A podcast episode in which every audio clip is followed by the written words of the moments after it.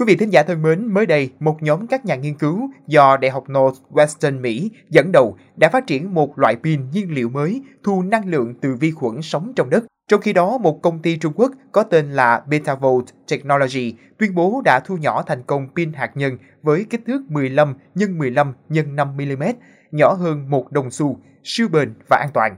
Cụ thể, hai loại pin hoạt động như thế nào và nó có điểm gì vượt trội so với các loại pin thông thường? Mời quý vị cùng tìm hiểu trong số podcast ngày hôm nay.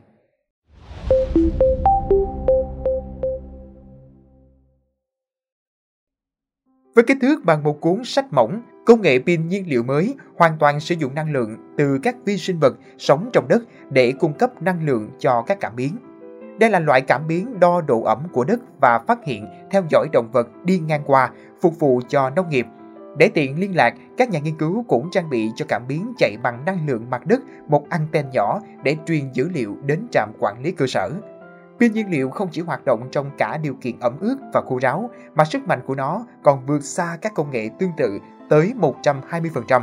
Tiến sĩ George Wells, phó giáo sư về kỹ thuật dân dụng và môi trường tại trường kỹ thuật McCormick của Northwestern, tác giả cấp cao của nghiên cứu cho biết, những vi sinh vật này có mặt khắp nơi trong đất – chúng tôi có thể sử dụng các hệ thống được thiết kế rất đơn giản để thu được lượng điện năng nhỏ đủ cung cấp cho các ứng dụng thực tế tiêu thụ ít năng lượng. Xuất hiện lần đầu tiên vào năm 1911, pin nhiên liệu vi sinh vật trong đất MFC hoạt động giống như một cục pin với cực dương, cực âm và chất điện phân.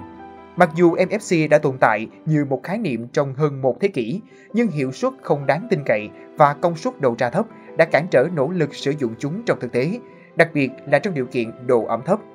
Với những thách thức này, Bill Jen, cựu sinh viên Northwestern, đứng đầu nhóm nghiên cứu, đã bắt đầu hành trình kéo dài 2 năm để phát triển một loại MFC thu điện từ vi sinh vật trong đất để cung cấp điện một cách tự nhiên cho các dây dẫn gần đó.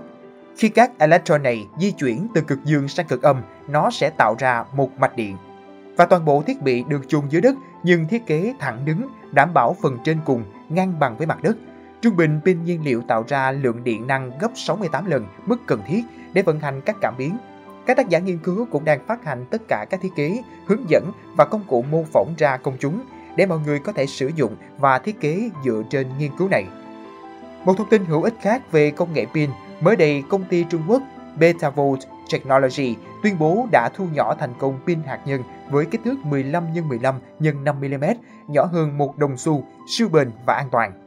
Pin hạt nhân nhỏ gọn này sử dụng 63 đồng vị hạt nhân để tạo ra 100 microwatt và điện áp 3V thông qua quá trình phân rã phóng xạ.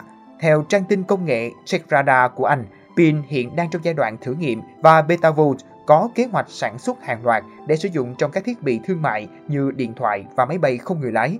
Ngoài ra, pin hạt nhân này có thể dùng cho thiết bị hàng không vũ trụ, AI, thiết bị y tế, các cảm biến và robot siêu nhỏ theo phía công ty. Betavolt tuyên bố lấy cảm hứng sáng tạo từ các thiết bị sử dụng pin hạt nhân như máy điều hòa nhịp tim và vệ tinh. Betavolt cũng đang lên kế hoạch đẩy mạnh lĩnh vực công nghệ để sản xuất pin 1W vào năm 2025.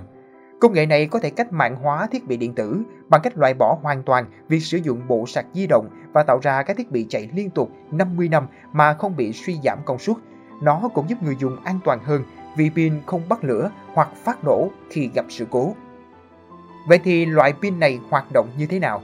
Để tạo ra pin hạt nhân, nhà khoa học của Betavolt đã sử dụng Niken 63, một nguyên tố phóng xạ làm nguồn năng lượng và sau đó là chất bán dẫn kim cương làm bộ chuyển đổi năng lượng. Nhóm nghiên cứu đã phát triển một chất bán dẫn kim cương đơn tinh thể chỉ dày 10 micron, sau đó đặt một tấm Niken 63 dày 2 micron giữa hai bộ chuyển đổi bán dẫn kim cương. Betavolt tuyên bố ưu điểm của pin năng lượng nguyên tử là nhẹ, có tuổi thọ cao cũng như mật độ năng lượng cao và có thể hoạt động bình thường ở nhiệt độ khắc nghiệt từ âm 60 đến 120 độ C. Pin hạt nhân liệu có gây hại cho sức khỏe không? Thưa quý vị, Betavolt khẳng định pin hạt nhân an toàn vì nó không có bức xạ bên ngoài. Hiện nay các thiết bị y tế bên trong cơ thể con người như máy điều hòa nhịp tim và cấy ghép ốc tai cũng đều đang sử dụng một loại pin hạt nhân. Betavolt cho biết sau khi pin bị phân hủy, 63 đồng vị hạt nhân sẽ trở thành đồng, không có tính phóng xạ và không gây ra bất kỳ mối đe dọa nào cho sức khỏe và môi trường. Cảm ơn quý vị thính giả đã lắng nghe số podcast này. Đừng quên theo dõi để tiếp tục đồng hành cùng với podcast Báo Tuổi Trẻ trong những số lần sau. Còn bây giờ, xin chào và hẹn gặp lại.